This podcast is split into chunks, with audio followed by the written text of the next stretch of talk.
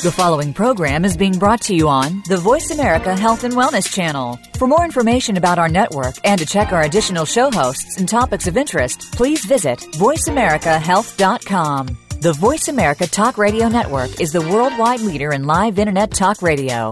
Visit VoiceAmerica.com. The views and ideas expressed on the following program are strictly those of the host or guests and do not necessarily reflect the views and ideas held by the Voice America Talk Radio Network, its staff, and management.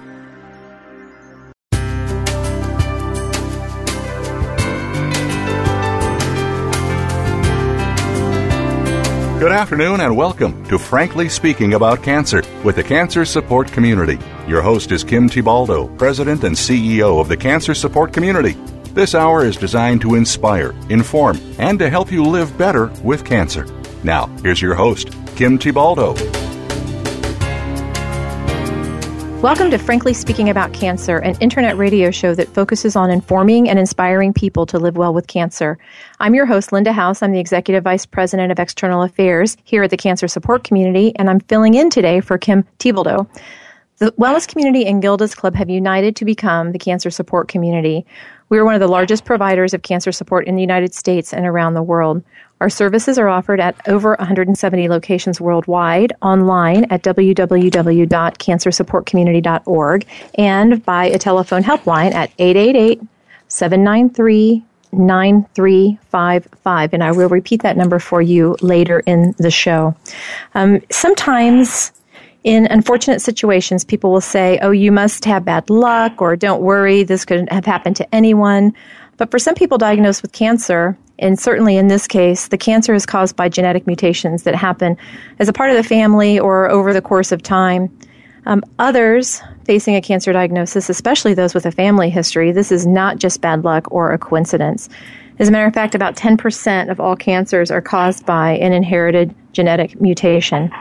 On today's show, we're talking to true, two truly extraordinary women who are personal friends of mine. I feel very blessed to be able to say that who both in a time before discovery of the BRCA genes had a suspicion about the impact of cancer on their family and later um, experienced this reality firsthand.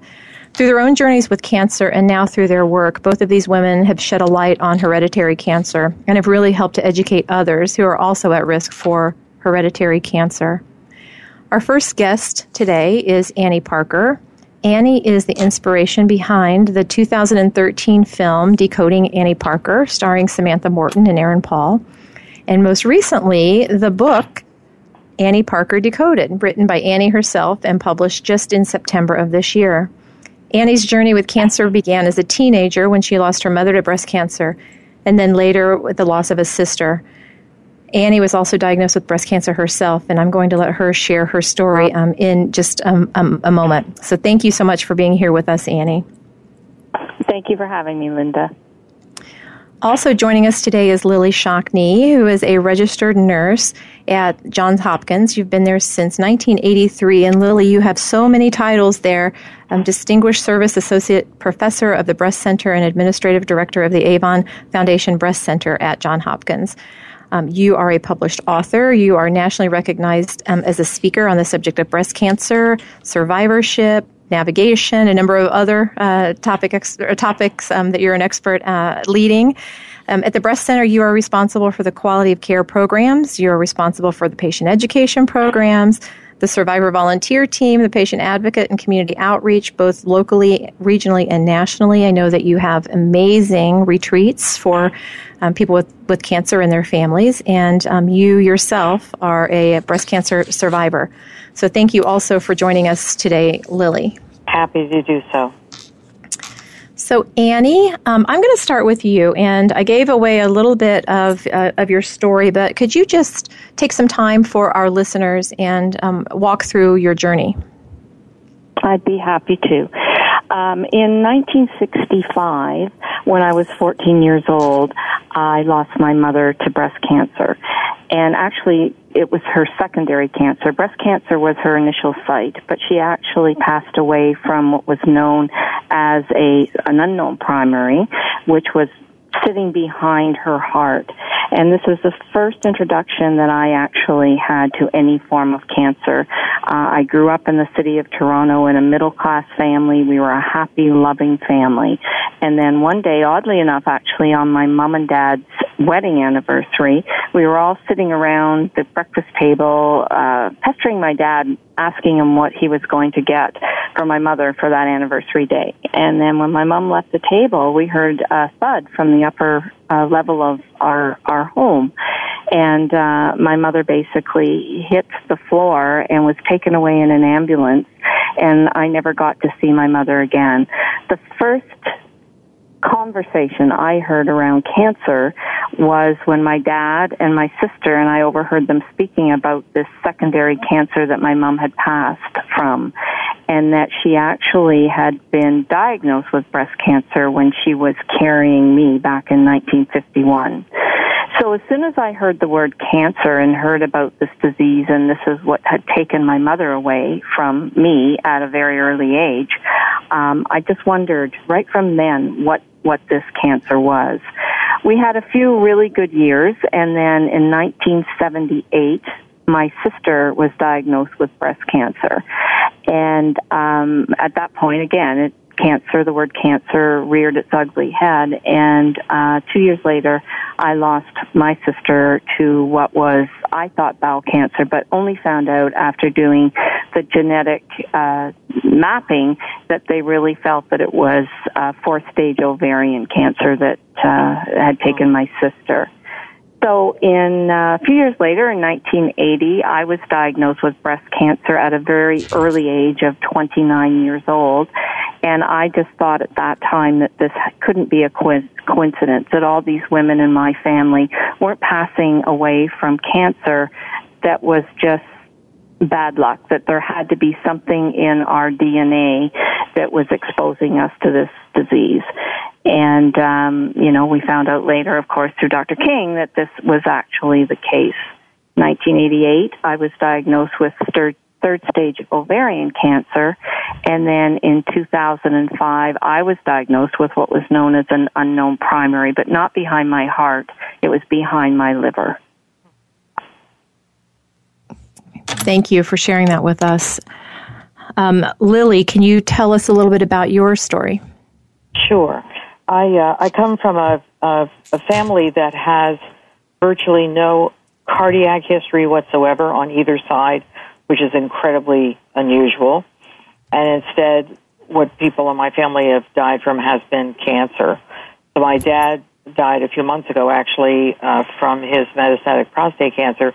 My mother was diagnosed with uterine cancer when she was in her late 30s. Uh, my grandparents uh, have also passed away uh, younger than we anticipated uh, from their cancers too. I was initially diagnosed in my 30s with breast cancer, and it was actually found accidentally, or perhaps I should say coincidentally. I had a lump in my right breast, which prompted me to see my GYN and get referred for diagnostic imaging. That lump ended up being a cyst, which they put a needle in, aspirated it, it was gone. But they said, now that you're between the age of 35 and 40, let's go ahead and do a baseline mammogram of your other breast while you're here. And there they found something that looked suspicious, which when all was said and done, did end up uh, being cancer. I had multicentric disease, so more than one tumor in the breast occupying multiple quadrants, so I needed to undergo a modified radical mastectomy because this also predated sentinel node biopsy, and that was 22 and a half years ago. I was then diagnosed again uh, at the age of 40 in my uh, remaining what I thought was healthy breast and also had multiple tumors um, in it, which is unusual. Uh, and under, underwent again another modified radical mastectomy. Um, I did not uh, have reconstruction done uh, at either of those surgeries due to some other medical problems that I had and didn't become a candidate for reconstruction until 10 years after my second mastectomy. And when I became a candidate, I uh, struggled with that decision, trying to decide do I want to do this now? Do I not? I'm an advocate here for patients to have reconstruction, but there was no advocate for me, which was really kind of ironic. But I did end up having bilateral deep flap reconstruction done, which I think is one of the best decisions I've ever made for myself uh, personally. My daughter was 12 when I was diagnosed the first time. At the age of 15 for her was the year that the BRCA1 and BRCA2 genes uh, became known, and a way of testing for them at that time, a blood test, uh, was a method of finding out if you in fact carried one or the other of those genes. I was very enthused that now there was a way to genetically uh, test people, and the doctors that were here at Johns Hopkins taking care of me, also where I work, um, had told me that they suspected strongly that I probably did have a gene. And when I sat down to talk to my daughter, to say she was just 15 about this, uh, rather than her being enthused, she looked horrified. And she said, Mom, please don't do this test yet. Please let me be a teenager for a while longer. I've just gotten my breasts. That was very good advice for me as her mother. I was not thinking in my mind about the ramifications that this may have for her. So I told her for her to let me know when she was ready to find out whether I had BRCA1 or BRCA2. And on her 21st birthday, she said to me, I would like to now know. I tested negative for BRCA1 and BRCA2. I've also tested negative for Cowden's, but they do think I probably have a gene that we may or may not yet have a way of testing for yet. And my daughter is aware of that. And of anyone uh, that I could describe, she's the healthiest person I've ever known in my life. She is so very well disciplined in trying to live a very healthy lifestyle with her personal goal to reduce her risk. Uh, she began having breast imaging in her mid 20s. So we take uh, my age, subtract 10, and if whatever that number is when it is below 40, that is the age in which we are to begin doing some type of um, screening surveillance on uh, daughters um, of the first generation who had been diagnosed, which was me. And I am a, a very strong uh, advocate for women getting uh, genetically tested, but I am incredibly specific about the importance of doing genetic counseling before testing. Um, as was in my case, even though I tested negative, as I say, they think I have a gene. And it's important that a patient understand that and understand what the ramifications of that can be. Mm-hmm. Thank you for that. And I'm just going to ask you, we've got just about a minute before break, but Lillie, I just want to, and we'll focus on this a little bit later in the show, but the equation that you just gave 10 years earlier than the, the date when you were diagnosed, how does that factor into um, younger women who are diagnosed in their 20s and 30s? Yes. So let's say it's someone who's 25. Yeah. Um, we are not going to begin doing imaging per se at 15 but we are going to start looking at around 18, uh, mm-hmm. uh, more than likely doing ultrasounds and having that teenager learn the correct techniques in doing uh, breast self exams. Great, that's that's helpful. Um, this is frankly speaking about cancer. Today's show is sponsored in part by Celgene, Lilly Oncology, and Onyx. We've got to take a quick commercial break, but when we're back, we will hear more from our guests.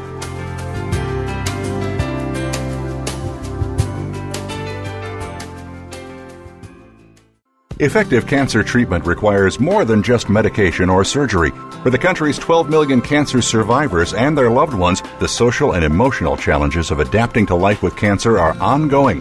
How to handle coworkers' questions, how to get comfortable with new physical realities, how to reassure worried family members, or explain to friends your priorities have changed. The cancer support community is ready to help by providing free counseling, education, and hope for survivors and their caregivers. Whether online or at over 100 locations around the world, the cancer support community is ready to offer the support you need to live a better life with cancer. For more information on support groups, publications, nutrition, exercise programs, and more, call 1 888 793 9355 or visit us online at www.cancersupportcommunity.org. That's cancersupportcommunity.org. The Cancer Support Community a global network of education and hope. People living with breast cancer often find it difficult to ask for help, and many of the people in their lives want to help but don't know how. During National Breast Cancer Awareness Month, Cancer Support Community is proud to support Meal Train sponsored by Magnolia, which utilizes mealtrain.com, a free shared online calendar to streamline the process of giving and receiving meals for families coping with breast cancer. Help us reach our goal of 1,000 new breast cancer specific meal trains this October. To learn more, visit mealtrain.com slash MMT and enter the code Magnolia B or visit us at cancersupportcommunity.org. Cancer. It's a lonely word. Terms I don't understand. Choices I never thought I'd have to make. But there is hope and help. Support from cancer survivors. Links to research and clinical trials. Help with finances and access to care. All behind you at Breakaway from Cancer, created by Amgen to empower cancer patients. The cancer support community is proud to be a partner of Breakaway from Cancer. Your life, your health, your network. You're listening to Voice America Health and Wellness.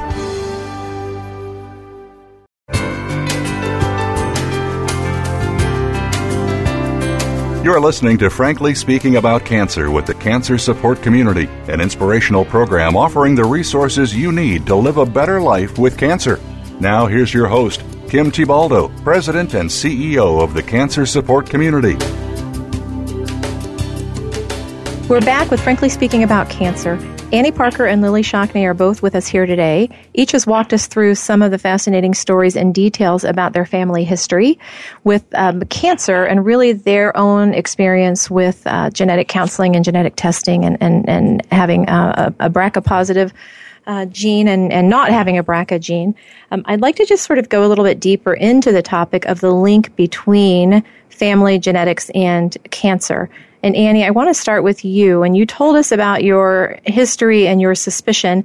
Um, when did you really start to suspect that there was um, a link? There, at the, at the, time you were putting all the, this together, there really wasn't any scientific knowledge. So when did you start to kind of put it together and, and suspect and walk us through the steps that you took to really raise the awareness? Well, you're right. There, there was nothing back then, and um, I believed in my gut, in my stomach, that there there was always a link. Especially after I heard from my sister that there was um, breast cancer with my mom after when she was carrying me, and she had chosen not to do anything about her her breast cancer until after I was born.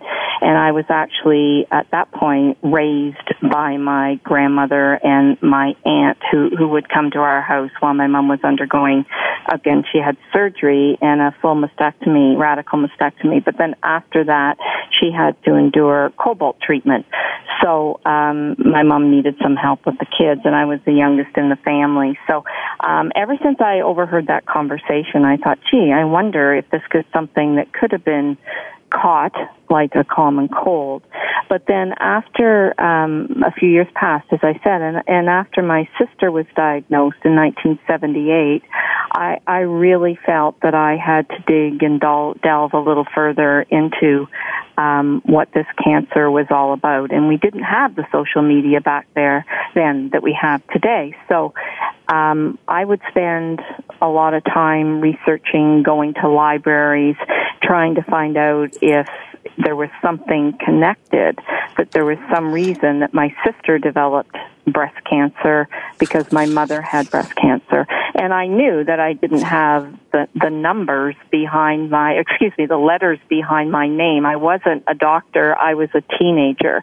But I became obsessed with researching to find out um, what could possibly be going on with our family because I wasn't putting it back to down to bad luck.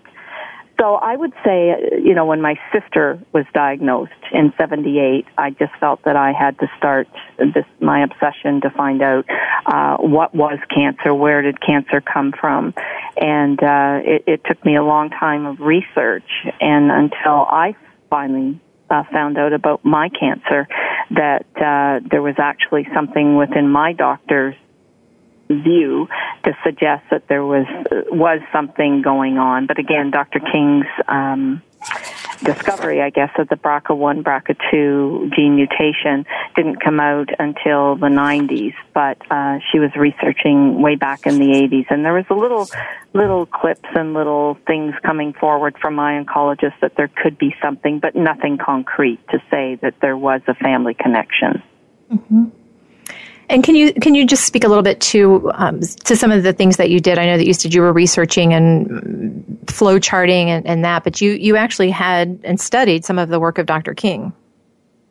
Yes, I had, and and I'm in Canada, so um, a lot of these things weren't uh, I wasn't privy to, but uh, looking at some of the research books that I had was way over my head. But the name Dr. King did come up even back in the 80s, so I, I was hoping that somebody, whether it was Dr. King or or another geneticist scientist, would would find some sort of genetic link within the family. And when I was discovered with breast cancer, it was almost like a eureka moment for me. Um, the doctor, I recall him saying, you know, this must be very upsetting to you. And like it depicted in the movie, it was more like, wow, tell me something that I, I didn't already know because I really felt that someday I would end up getting breast cancer. And I did at a very young age of 29. And my son was only at that time seven. Mm. Scary. Lillie, let's let's switch over to you. Um, you know, while you know now that you don't have a BRCA gene mutation, I remember you talking about all of the members of your family, especially the female members of your family who who had breast cancer, and and and if I remember right, you were not a medical professional at the time when they were sort of going through through their experience. So, you know, as you reflect back on that family history, um, can you just you know talk a little bit about um, you know how we over the time have learned about different genes causing instances of cancer and how we've really put that picture together. Yes, I actually don't have breast cancer history in my uh, family, but have three generations of uterine cancer um, in in my family, and so combining that with my uh, own breast cancer and being diagnosed in both breasts over time, actually, if we had had breast MRI 22 years ago, they would have seen that both breasts already had cancer in them, um, and not just the not just the one. But what I began giving thought to uh, and asking questions about, and going on PubMed and looking to see what I can learn uh, myself, as well as uh, visiting our own research labs here to find out what are you learning when you're looking under the microscope, because we were doing a lot of genetic analysis uh, back then and still are, was that all of the cancers in my family were hormone driven cancers. So mm. uterine, uterine, uterine, breast, breast, thyroid, prostate, prostate, prostate. Um, and I thought that's not a coincidence. That sounds like something that is uh, uh, genetically happening uh, to our family and that it just isn't a coincidence. What I did not anticipate, um, and I probably should have, but I nonetheless did not, is that as more time would pass and more research would be done, that there would be discoveries of there being many more genes than the original BRCA1 and BRCA2 um, I thought, well, they figured out two of them. That probably is the only two, and and there we are. Um, but as I as I mentioned, the uh, the genetics team here, when I met with them, and they took a look at my pedigree, and said, "Ooh, you probably have a gene." And I'm like, well, how's that possible? I've, you know, I, we just tested me for BRCA1, BRCA2, and also Cowden's, which links together uh, breast, thyroid, and uterine. Um, and they said just look at three generations, all hormonally driven. Um, so we do need to look at genetics. And I think that we're having a better understanding today in 2014, going to be 2015, than we ever have before in realizing that our genes are the drivers of many of the diseases, disorders, and illnesses that we end up getting uh, sooner versus later.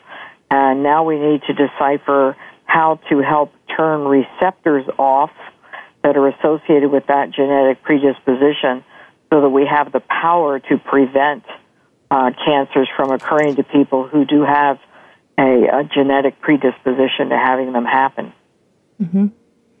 And so, so talk a little bit about how the science has changed. I mean, even just the, you know, the the diagnosis, and we we know that there are more genes than just the BRCA genes now. Yes. Um, so, what has really changed in the last, and and and what is that time frame? When when has this really started to explode?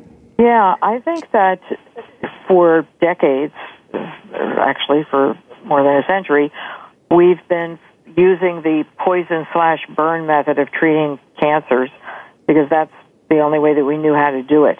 And scientists have become far more sophisticated in looking at biomarker and biomarkers and genomes and understanding that cancer isn't one thing and even breast cancer isn't one thing.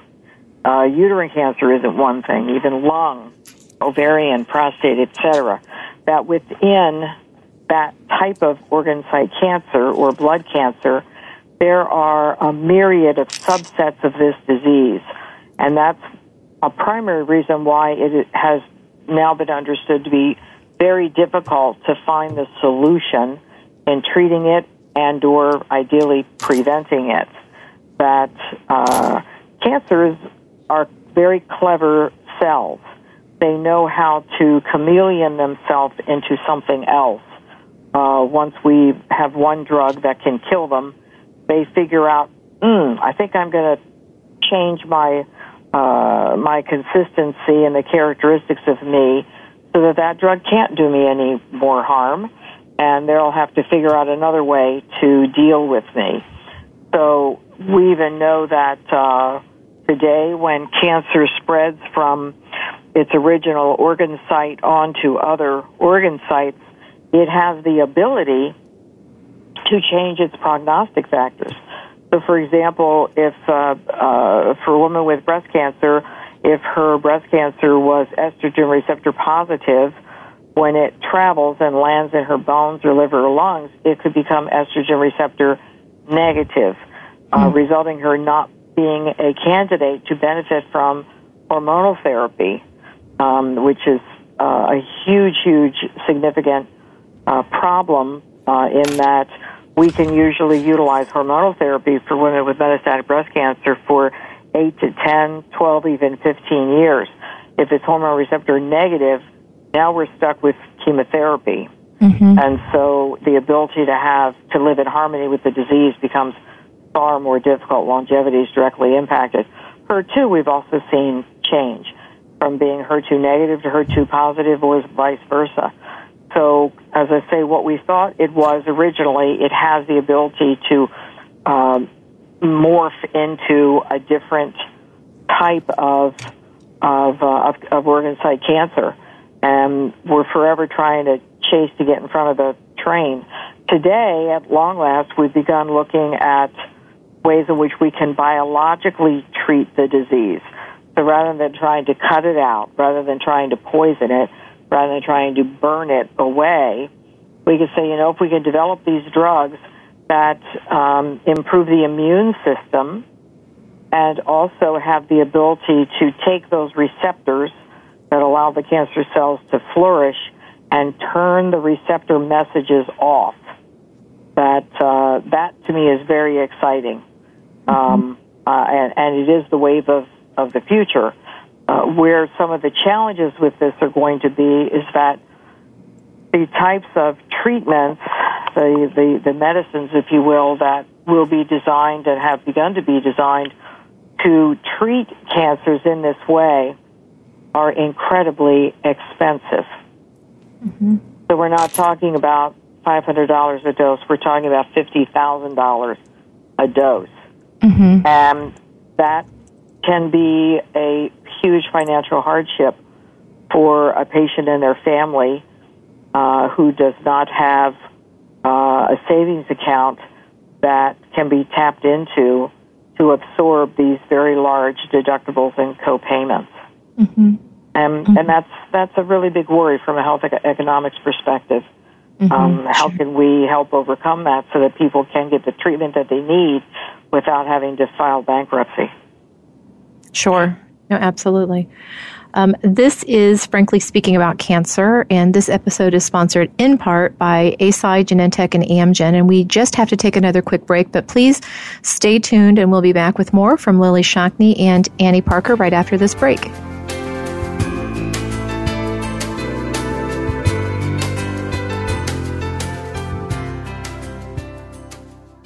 Hi, I'm Nick Nicolaides, President and CEO of Morphotek, and we're delighted to be a sponsor of Cancer Support Community's Frankly Speaking About Cancer series.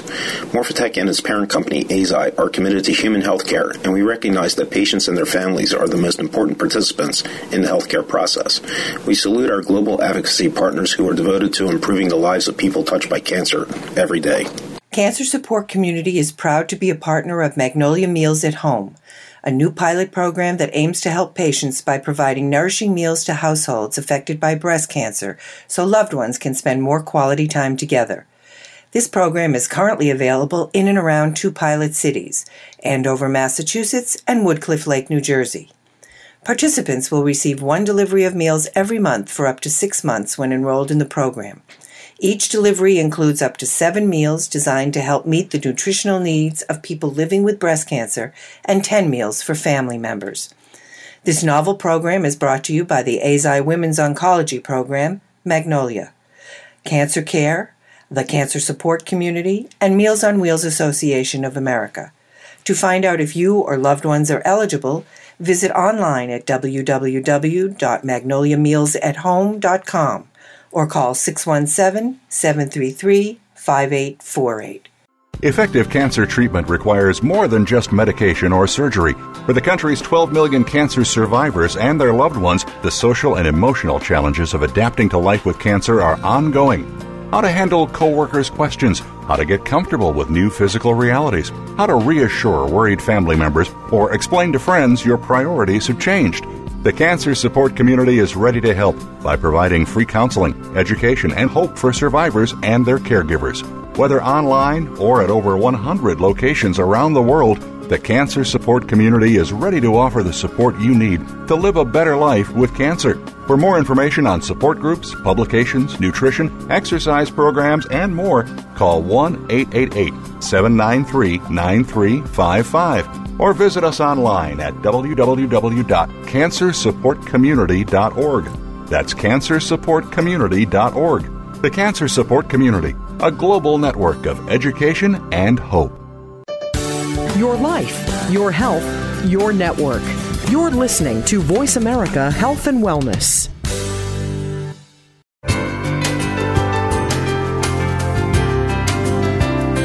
You're listening to Frankly Speaking About Cancer with the Cancer Support Community, an inspirational program offering the resources you need to live a better life with cancer. Now, here's your host, Kim Thiboldeaux, President and CEO of the Cancer Support Community. Welcome back to Frankly Speaking About Cancer. This is Linda House, Executive Vice President of External Affairs at the Cancer Support Community, and I'm sitting in today for Kim Thiboldeaux, who is out. We are talking today with Annie Parker and Lillie Shockney, two extraordinary women who have helped really make a difference in the lives of people who are impacted by cancer. And Annie, you told us earlier the story about your life. And that story was turned into a movie called Decoding Annie Parker. And you've just recently released your book called Annie Parker Decoded. So can you just tell us a little bit about both of those pieces, how they might how they might differ and you know why and what was it like for you to tell your story in such a very public way? Well, I had to do a lot of soul searching because, uh, you know, a girl from Toronto, Ontario, Canada, and I get a call from a, a producer in Hollywood saying that he would like to do a, a feature film about my life. It was, it was pretty surreal. And, uh, I do see a lot of movies, but I really don't know a lot about making movies. But I also felt that there was a great value in my story and that my story was not just my story. It had to be so many other, other people's story too. So I had a long discussion with my family, and um, I just thought, okay, can can we move forward with this and and do this in a professional way? And of course, Hollywood does take some liberties, but I have to tell you, the producer and everybody involved with making the film was uh, very gracious to me and and made sure that every that everything that they were doing and every changes that they were making were were good and uh, that I was okay with what they were doing. So they always kept me in the loop. I didn't go out for any screenings at the time, um, but again, they stayed in touch with me. The the actual book, Annie Parker Decoded, comes from my heart, and I actually wanted to um, have a book out before I even had the movie out. And unfortunately, the manuscript that I wrote in, initially uh, wasn't published, but it also gave the director enough uh, information. It was more like a diary, I guess, but gave him enough information to put together Decoding Annie Parker. And uh, once the film came out, like you said, Linda, in 2013, and we're waiting for a release here in Canada, which will hopefully be by the end of the year. And it also just got released in Australia and New Zealand because we were getting a lot of distribution of the film, uh, I thought I should go back and readdress this book. So that that's exactly what I did. Um, it is written from the heart, and it is my wish and my hope that this this book will will get into general practitioners' offices, and that anybody that fe- feels that they have a history of a hereditary breast cancer um, might be handed this book to say by their doctor to say you need to read this woman's story because I don't want one other woman to have to suffer the way I suffered and have to go through the research. And I understand this was many years ago, um, but I still think there's a long way to go in in knowledge and people being aware uh, of hereditary breast cancer. And I think Lillie mentioned that too of doing a, even just doing a family pedigree is so helpful. Mm-hmm.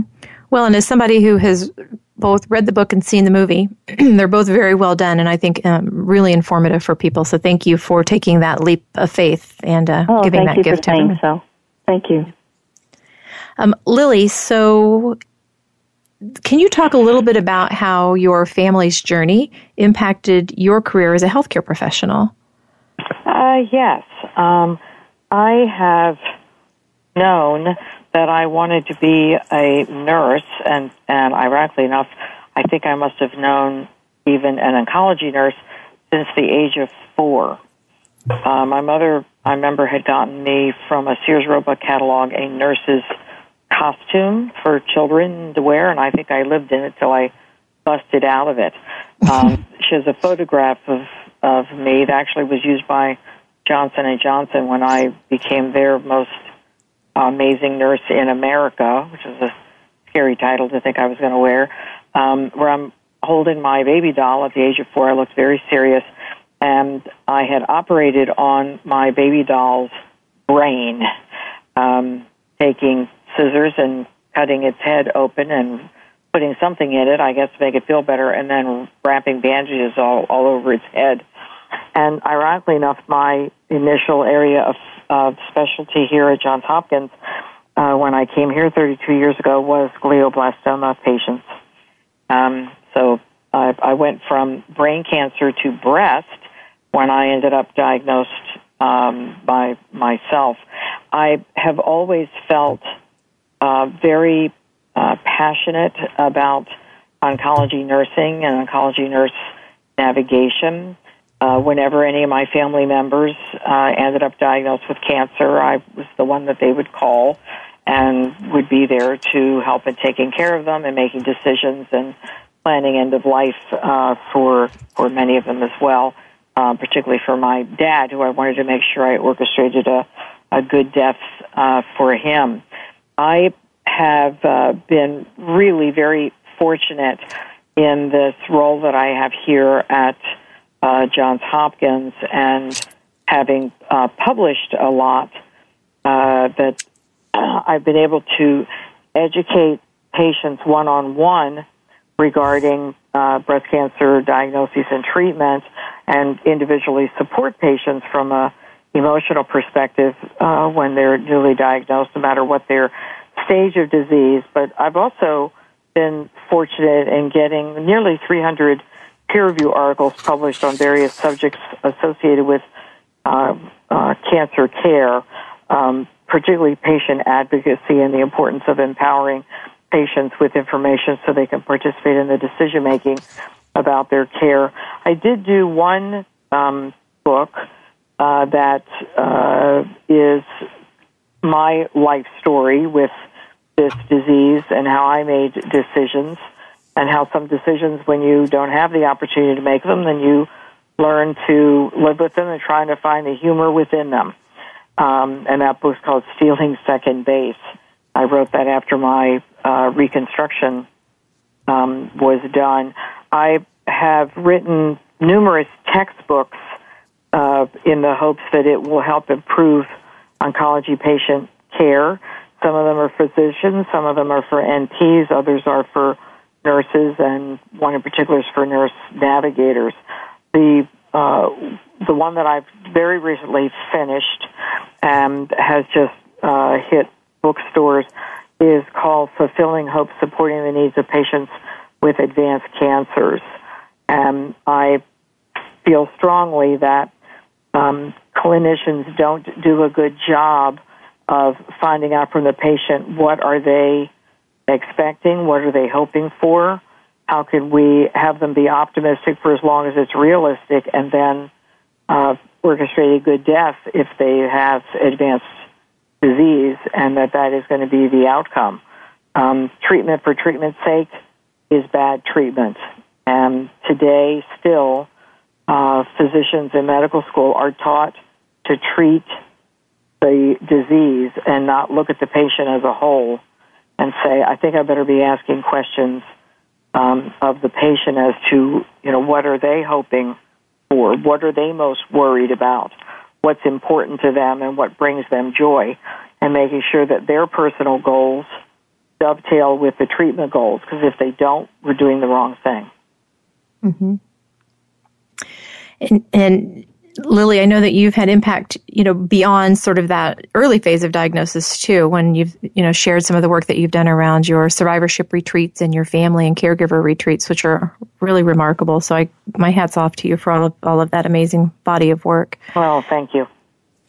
Annie, um, I know that you, in addition to the movie and to the book, that you've spent a significant period of time um, making personal appearances and writing articles and doing other things um, to help really raise, raise the awareness around um, genetic cancers and, and, and how to take next steps around that. So, you know, talk talk about what this has meant to you as a person to be able to do this and what impact that you, you may have seen from your work. Well, my work has been very important to me. Um, I also work a full time job here in Toronto, and um, as much as I love my job, uh, traveling with Decoding Annie Parker and promoting the book has has become my passion job. So it, it's extremely important. I realize and feel that I'm I'm really blessed to be this one voice for so many people. And and I also realize I'm not a prominent person like Angelina Jolie who who came out and and gave her story to the world too. But um, I've led this incredible cancer journey, and I have served survived like so many other people. And I have to tell you, it, you know, it's been worth its weight in gold to to travel with Decoding Annie Parker and do Q and A's um, at the end of each session, and um, and and just and traveling around the country and having people come up to me after doing the Q&A and personally shaking my hand with tears in their eyes and, and asking me to autograph their BRCA gene mutation results. And um, I just, I'm actually very speechless because I just found this whole experience to be so wonderful and um, I've been so blessed and everybody has just been so wonderful to me. Uh, with wanting to hear about my story, and I don't think I realize the impact that I am making on people, uh, even through organizations, Linda, like yours, and, and you did a screening of Decoding Annie Parker, and uh, I have met so many wonderful people through this whole journey. I have absolutely no regrets, and I'm just hoping I can help one person through their cancer journey with this book and, and movie. Mm-hmm. Well, I am certain that you have definitely helped more than, than one person uh, through through this journey. Um, this is Frankly Speaking About Cancer. Today's show is sponsored in part by AstraZeneca, Millennium, the Takeda Oncology Company, and Purdue Pharma. We'll be back with our final segment right after this break. Please stay with us.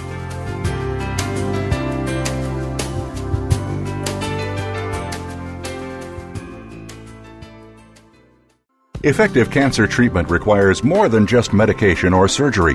For the country's 12 million cancer survivors and their loved ones, the social and emotional challenges of adapting to life with cancer are ongoing.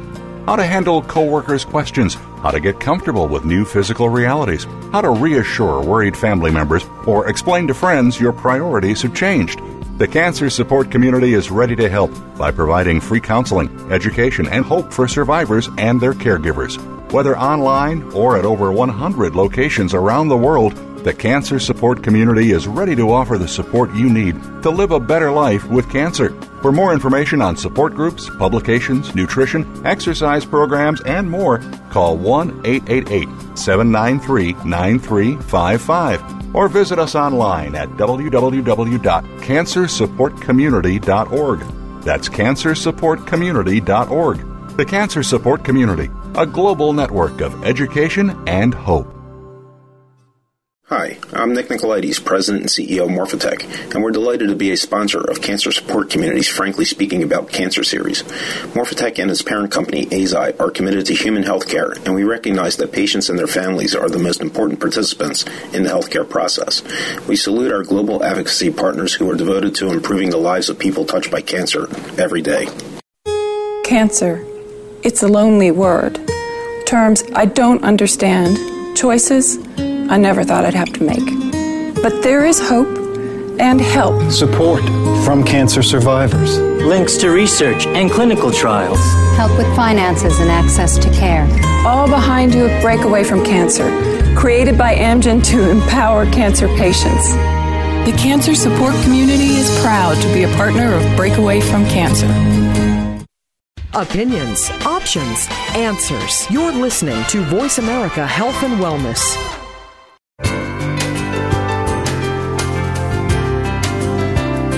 You're listening to Frankly Speaking About Cancer with the Cancer Support Community, an inspirational program offering the resources you need to live a better life with cancer. Now, here's your host, Kim Thiboldeaux, President and CEO of the Cancer Support Community. Welcome back to Frankly Speaking About Cancer. We are nearing the end of our show today, and we were so lucky to be visited by Annie Parker and Lillie Shockney, who have been spending time talking with us about genetic cancers, advances in the current science, resources that, that may be available to patients and helping us just raise awareness of the importance of early detection, prevention, being empowered um, participants, and then also doing some work to help make sure that, that treatments and um, diagnostics are uh, accessible and affordable. And so I appreciate, Lillie, you raising that with us um, earlier as well. Um, I wanted to end our time today by talking about um, support and resources. And Annie, I'm going to first just quickly start with you. So you have your book. It's available. And I'd like for you to just first tell our listeners where they can find the book, how they can get a hold of a copy of it. And then also, if you would follow up by just saying if, if, if there was just one part of the book that you would like for our listeners to read um, or reference, which, which part would that be? Uh, to answer your first question, um, I believe Barnes and Noble will be carrying the book shortly. I don't think it's in the bookstore right now, but there is a website which is annieparkerbook.com. So you can order the book online by going to annieparkerbook.com. Um, your second question, Linda, I, I've done some soul searching, and and, and I when you ask this question, and, and it's very difficult to answer. I, I think uh, Annie Parker Decoded invites readers to learn a lot about survival, um, passion, and somewhat some desperation. And and I think I've sort of threaded that or, or woven that through through the whole book. Um, if I had to actually pick one area where there might have been some desperation, and and this again goes back a few years, is that uh, there was no areas or no groups that I could actually go to for support, or there was no groups that my husband could go to for support when I was being obsessed with trying to find out about my cancer. So, um, you know, as I said, it's tough to pick out one chapter or one area, but I do know that when I reached out and was looking to reach out of my marriage to find somebody that I could, um, a total stranger that wasn't really involved with my cancer. So it would be a refreshing look at my life to not talk about cancer and just be a woman. Um, that was the area in the book. And again, that's because there wasn't cancer support community, Gilda's house. There wasn't anywhere to go.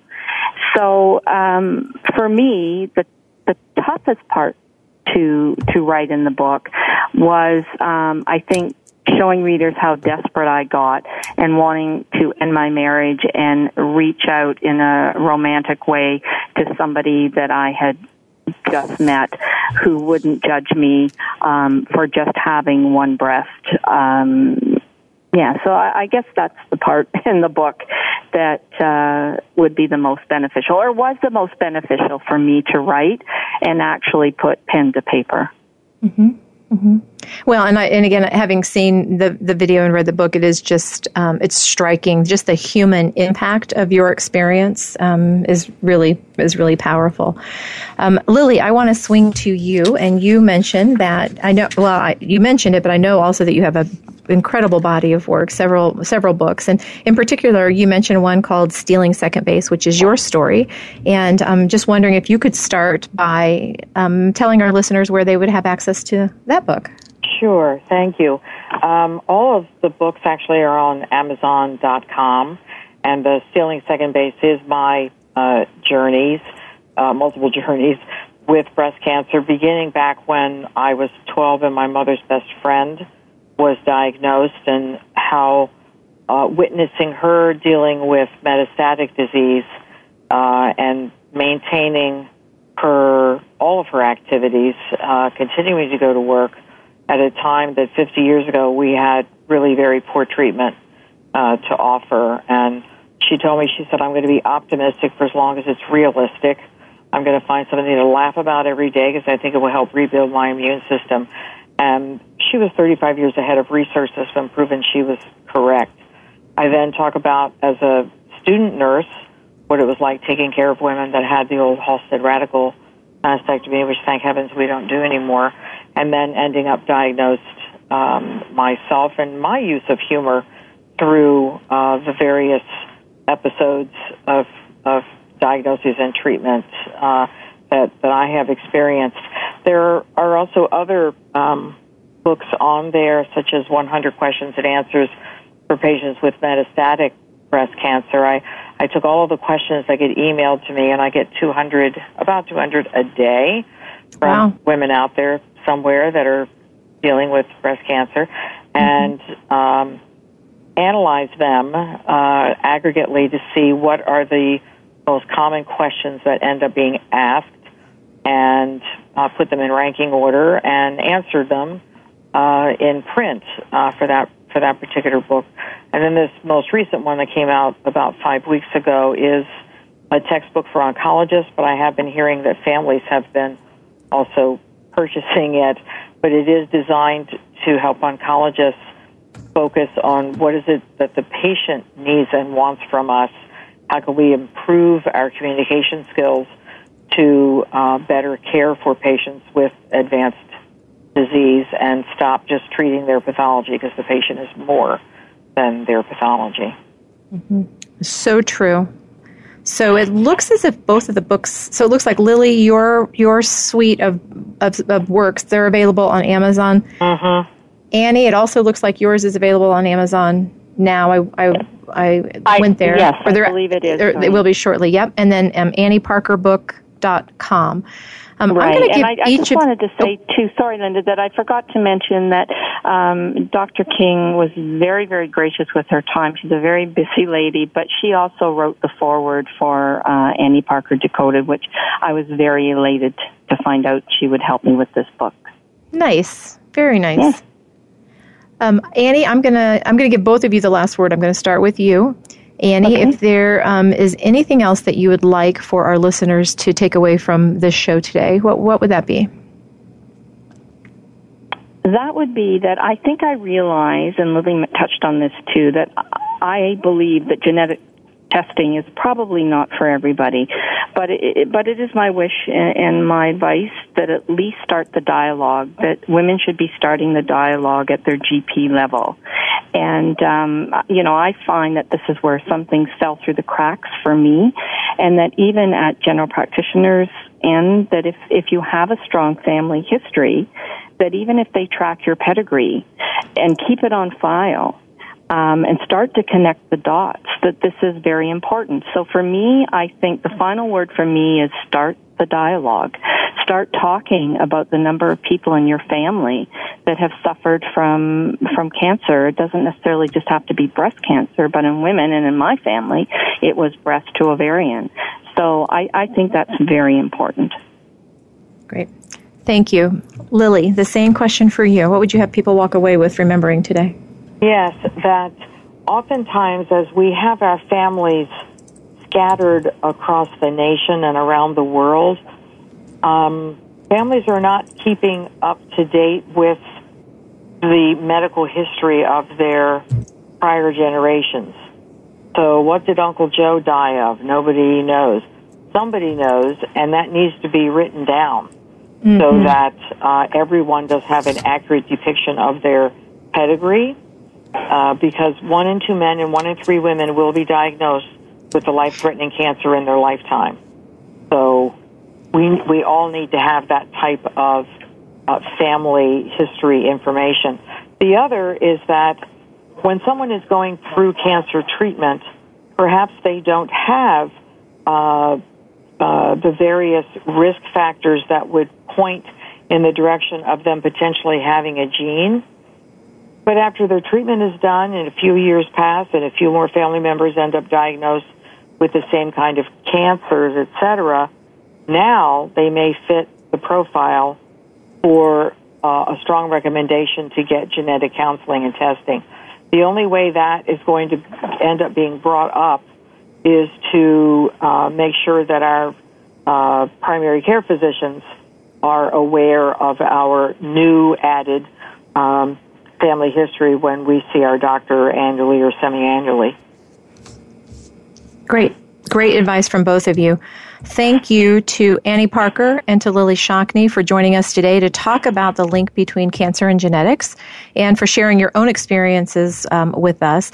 Please, listeners, do not forget to check out um, Annie's book, Annie Parker Decoded, and also Lillie's book, Stealing Second Base, for more information about uh, about their stories. Thank you to our listeners for joining us today. This has been Frankly Speaking About Cancer. I'm Linda House. I'm filling in for Kim Thiboldeaux, who is the president and CEO of the Cancer Support Community. If you have an idea for an episode of Frankly Speaking About Cancer, we invite all of our listeners to share with us any topics you would like to hear more about in one of our upcoming shows please send your ideas to us at news at cancersupportcommunity.org. The Cancer Support Community provides a multitude of in-person, online, and over-the-phone support. If you or someone you know is faced with a cancer diagnosis, you do not have to do it alone. For more information about our programs, please visit us at www.cancersupportcommunity.org, where you can find a location near you, or you are most welcome to call our toll-free helpline at 1-888-793-9355 to speak with a licensed mental health professional. And remember that all of these services are provided at no charge to the patient or your family. Until next time, be well, do well, live well.